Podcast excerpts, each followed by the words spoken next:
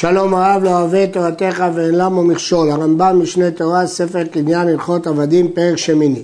המוכר את עבדו לגויים, יצא בן חורין, וכופין את רבו לחזור ולקנותו מן הגויים עד עשרה בדמיו, וכותב לו גט שחרור ויוצא.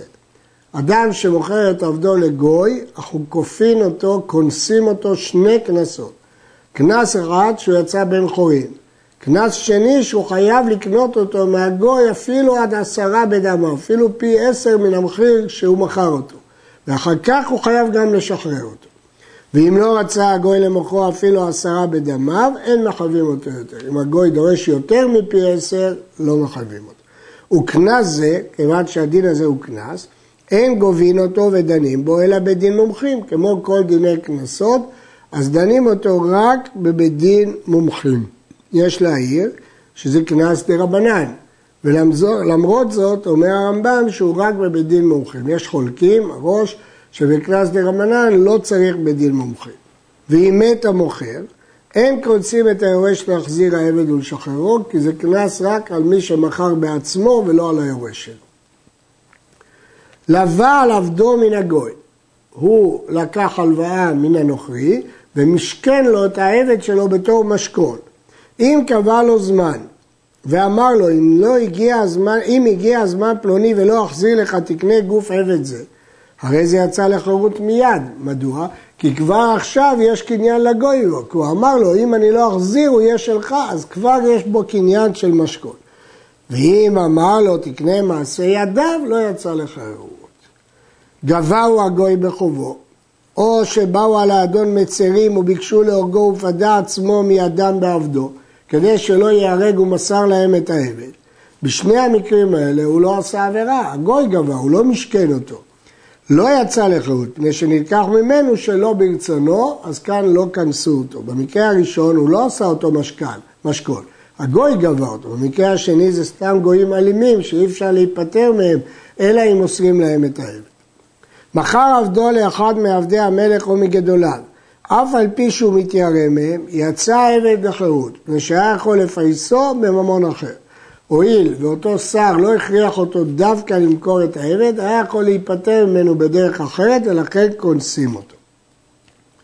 מכרו לגוי לשלושים יום, לא מכר אותו לגמרי. מכרו חוץ ממלאכתו, מכר אותו אבל לא שיעבוד אצל גוי. חוץ מן המצוות, מכר אותו בתנאי שהוא ימשיך לשמור מצוות. חוץ משבתות וימים טובים, הרי זה ספק אם נשתחרר או לא נשתחרר. כלומר, השאלה היא אם מכרו, כנסו כדי שלא ייטמע בין הגויים, או כנסו כדי לא לבטל אותו ממצוות. זה ספק בגמרא. כיוון שזה ספק, לפיכך אם תפס העבד כדי דמיו לרבו, כדי שיצא בהם לחירות מן יד הגוי, אין מוציאים מידו. שיטת הרמב"ם, שבכל ספק תפיסה מועילה, אבל פה יש חידוש. כי הספק הוא לא על הממון, הספק הוא משתחרר, והוא יכול לתפוס ממון אחר במקום עד כדי לשחרר את עצמו מן הגוי. יש פה חידוש של תפיסה מועילה, הראשונים חולקים על הרמב"ם בזה. אחד המוכר עבדו לגוי עובד עבודה זרה, או שמכרו לגר תושב, אפילו לקוטי, הרי זה יצא לחירות. לא רק לגוי עובד עבודה זרה, אפילו לקוטי. מכרו לישראל משומד, הרי זה ספק, כי מצד אחד זה יהודי, מצד שני הוא יכול להיטמע שם. לפיכך אם תפס כדי נמה מרבו ראשון כדי לצאת בהם מיד המשומד, אין מוציאים מידו, הרמב"ם לשיטתו שתפיסה מועילה בספק ואפילו לתפוס כסף כדי לפדות את עצמו. כל החמשת הלכות שלמדנו עד עכשיו זה קנס שמוכר עבדו לגוי יצא לחרות. עכשיו יש קנס אחר. המוכר עבדו לחוץ על הארץ, יצא בן חורין. גם הוא יצא לחירות. אבל במקרה הזה כופין את רבו השני לכתוב לו גט שחרור ועבדו הדמים. הקונה יפסיד ולא יקבל את כספו בחזרה. כלומר כאן הקנס על הקונה ולא על המוכר. ומפני מה כנסו כאן הלוקח לבדו? במקרה הקודם כנסו את המוכר ופה את הקונה. שאילו לא לקחו זה, לא יצא עבד לחוץ לארץ, לא עכברה גנב אלא חורה גנב. אם אף אחד מחוץ לארץ לא היה מוכן לקנות אותו, הוא לא היה מוכר אותו לחוץ לארץ. והמוכר עבדו לסוריה ואפילו לעכו כמוכר לחוץ על הארץ. התוספות אומר שעכו חלקה היא בארץ ישראל וחלקה נחשבת לחוץ לארץ. בן בבל שנשא אישה בארץ ישראל ודעתו לחזור. כיוון שדעתו לחזור, עדיין יש לו שם של בן בבל. והכניסה לו עבדים ושפחות, הרי אלו ספק אם הם כמי שמכר אותם לחוץ על הארץ. הואיל ויש לו הפירות, או אינם כמכורים לו, שהרי הגוף שלה. במקרה הזה היא ישראלית, והוא בבלי שדעתו לחזור. אבל בעבד של נכסי מילוג, הגוף של האישה והפירות של הבעל, אז מבחינת הגוף היא לא מכרה אותו לחוץ לארץ, מבחינת הפירות היא עבר לבבל שדעתו לחזור, לבין בבלי שעתיד לחזור, לכן זה ספק. עבד שיצא אחר רבו לסוריה, מעצמו הוא יצא, הוא הסכים לצאת, ומחרו שם, איבד את זכותו, כי עובדה שהוא יצא בעצמו. במה דברים אמורים? שיצא רבו על מנת שלא לחזור לארץ ישראל. אבל אם דעת רבו לחזור ויצא אחריו, כי הוא התכוון לחזור, ומחרו שם, הוא ניצל את העובדה שהוא בחוץ לארץ ומכר את העבד, כונסים אותו. יצא לחירות וחופית, אתה לוקח לשחררו. כלומר, הוא ראה שהאדון שלו יוצא ועוד שבוע הוא יחזור, יצא איתו. כשהם היו בחוץ לארץ הוא מכר אותו, ולא מועיל, כונסים אותו. עבד של מישהו בחוץ לארץ, מראש, שאמר לעלות לארץ ישראל, העבד ביקש לעלות לארץ, כופין את רבו לעלות עמו או ימכור אותו למי שיעלהו שם. חשיבות של ארץ ישראל כל כך גדולה, שאם העבד דורש לעלות לארץ ישראל, הוא יכול לחייב את רבו לעלות או למכור אותו למי שעולה. רצה האדון לצאת לחוץ על הארץ, אינו יכול להוציא את עבדו עד שירצה העבד. ודין זה בכל זמן, אפילו בזמן הזה שהארץ ביד גויים. גם בימינו, אומר הרמב"ם, בימי הרמב"ם, שהארץ הייתה נתונה בידי המוסלמים, בכל אופן, אם הוא דורש לעלות לארץ ישראל, כופין את רבו לעלותו או למכור אותו למי שיעלהו לשם. עבד שברח מחוצה לארץ לארץ ישראל, אין מסגירים אותו לעבדות.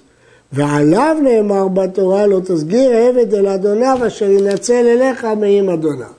חכמים פירשו שהכוונה למי שברח מחוץ לארץ לארץ ישראל. ואומרים לרבו שיכתוב לו גט שחרור, כי אחרת הוא לא יהיה משוחרר. ויכתוב עליו שתרחוב בדמיו עד שתשיג ידו וייתן לו. הוא לא יפסיד את הכסף, כשהעבד ירוויח כסף הוא יחזיר לו. ואם לא רצה האדון לשחררו, מפקיעים בדין את שעבודו מעליו וילך לו. משתמשים בהפקר בדין הפקר ומפקירים את השעבוד. העבד זה שברח לארץ, הרי הוא גר צדק, כי כל עבד שהשתחרר הופך להיות יהודי, מומל וטבל. והוסיף לו הכתוב אזהרה אחרת למי שמונה אותו, מי שמצער אותו יש לו עוד לאו, מפני שהוא שפל רוח יותר מן הגר. זאת אומרת, מצבו יותר קשה מגר כי הוא היה גם עבד. וציווה עליו, שנאמר עמך יושב בקרבך, בטוב לו לא תוננו. וזו הוניית דברים שאסור לצער אותו. נמצאת תלמד שהמונה את הגר הזה, כלומר עבד שברח בחוץ לארץ לארץ, עובר בשלושה לווים. משום ולא תונו איש את עמיתו שאסור לצייר כל אדם מישראל, ומשום וגר לא תונה לאו נוסף לא לצייר את הגרים שהם שפלים, ומשום לא תוננו כי הוא נפשו שפלה ביותר. וכן עובר משום ולא תלחצנו, כמו שביארנו בעניין אוניה. הקונה עבד מן הגויים סתם, ולא רצה למול ולקבל מצוות עבדים. בדרך כלל אדם שקונה עבד הוא מעל וטובל ומקבל את המצוות כאישה, הוא לא רוצה, הוא רוצה להישאר גוי. מגלגלים עמו, עמו כל 12 חודש. במשך שנה הוא יכול להעביד אותו ולנסות לשכנע אותו. אם לא רצה, אחרי שנה הוא גם לא השתכנע, הוא לא יכול להחזיק אותו יותר. חוזר ומוכרו לגויים או לחוץ לארץ. ואם התנה העבד עליו בתחילה שלא ימול, הרי זה מותר לקיימו כל זמן שירצה בגיותו ומוכרו לגויים או לחוץ על הארץ. וכן עבד שמל וטבל לשם עבדות ואחר כך הפיל עצמו לגרסות, הלך נהיה חייל ואין רבו יכול להוציאו לא בדיני ישראל ולא בדיני אומות העולם. אז במקרה הזה אין ברירה, לפחות שהוא יציל את הכסף. הרי זה מותר לו ליטול דמיו מן הגויים, אם הם ייתנו לו כסף, הוא יכול לקחת וחוטב ומעלה בערכאות של גויים, שהוא כמציל בידם. יכול לתבוע אותם בבית משפט של גויים, מפני שאין לו ברירה, הוא רוצה להציל את כספו. המפקיר עבדו יצא לחירות וצריך גט שחרור. למרות שהוא הפקיר אותו, הוא הפקיר את הצד הממוני שבו, אבל את הצד האיסורי שבו צריך גט שחרור. מתה, ואם מת האדון שהפקירו, מי יכתוב לו גט שחרור? היורש כותב לו גט שחרור. עבד שברח מבית האסורים, אם נתייאש ממנו רבו, אז יש פה ייאוש, יצא לחירות, וחופין את רבו וכותב לו גט שחרור. כיוון שרבו איבד עליו את השליטה, אז הצד הממוני עבד, נשאר רק הצד האיסורי, הוא כותב גט שחרור.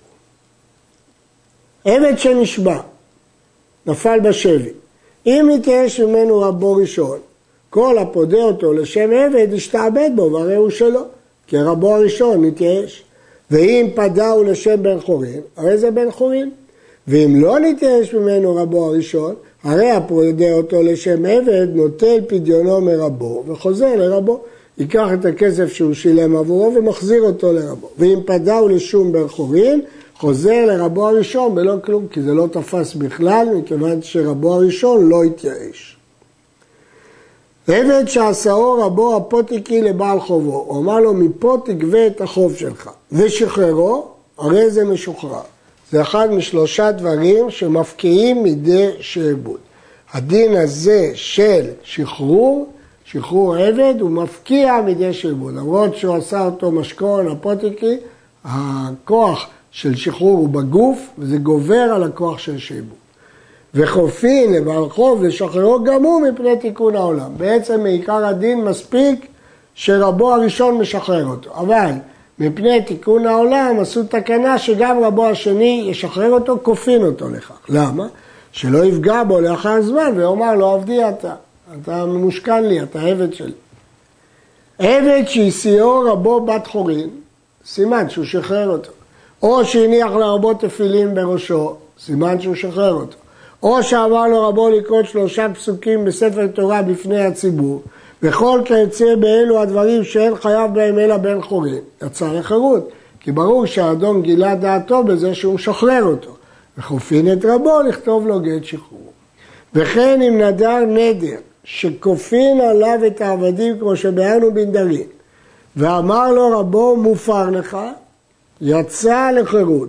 שכיוון שלא כפה אותו במקום שיש לו לכפותו, גילה דעתו שהפקיע שעבודו.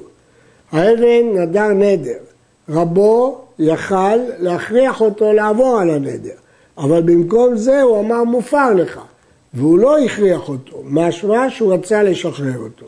כך הרמב"ם מפרש את המשנה בנדרים, אבל הרב"ד מפרש לא כך. הוא אומר, מה פתאום אם הוא אומר לו, מופע לך יצא לחירות. הרמב"ם הבין את המשנה שזאת הכוונה. במשנה כתוב חומר בעבדים מבנשים. מכאן אני אומר, שהמשחרר עבדו בכל לשון והוציא דברים מפיו של השמעת שלא נשאר לו עליו שעבוד כלל, שגמר בליבו דבר זה שלא יכול לחזור בו. מכל ההלכות האלה, הלכה י"ז וההלכה אה, הזאת רואים שכל פעולות שהוא עשה, הניח לו תפילין, נשיאו בת חורין, קרא בתורה, הפר לו נדר, כל הדברים האלה זה רק גילוי דעת, זה לא לשון של הפקר. בכל אופן זה מועיל בתור שחרור, סימן שבכל לשון אפשר לשחרר. וכופין אותו, לכתוב לו גט שחרור אף על פי שעדיין לא כתב. אבל אם לווה מעבדו, או שעשה אפוטרופוס, הוא מינה את העבד שלו אפוטרופוס על הנכסים, או שהניח תפילין בפני רבו בעצמו, לא רבו הניח על ראשו תפילין. או קרא שלושה פסוקים בבית הכנסת בפני רבו ולא מלכה בו, לא יצא לחירות. כי כל הדברים האלה אין הוכחה שרבו שחרר אותו. ואסור לאדם ללמד את עבדו תורה, ואם לימדו, לא יצא לחירות. מה שאמרנו קודם, זה הוא נתן לו לקרוא שלושה פסוקים בספר תורה בציבור, אבל אם למד אותו בינו לבינו, למרות שזה אסור, הוא לא יצא לחירות. הלוקח עבד מן הגוי, וקדם העבד, וטבל בפני רבו לשם בן חורין. עוד לפני שהרבו השני השתלט עליו, העבד טבל לשם בן חורין, יצא לחירות. ושלא בפני רבו צריך לפרש. לפיכך צריך רבו לתוקפו במים. כשאדם קונה עבד ומטביל אותו, הוא צריך להשתלט עליו עוד שהוא במים. כי אחרת הוא יגיד, טבלתי לשם בן חורים ויצא לחירות.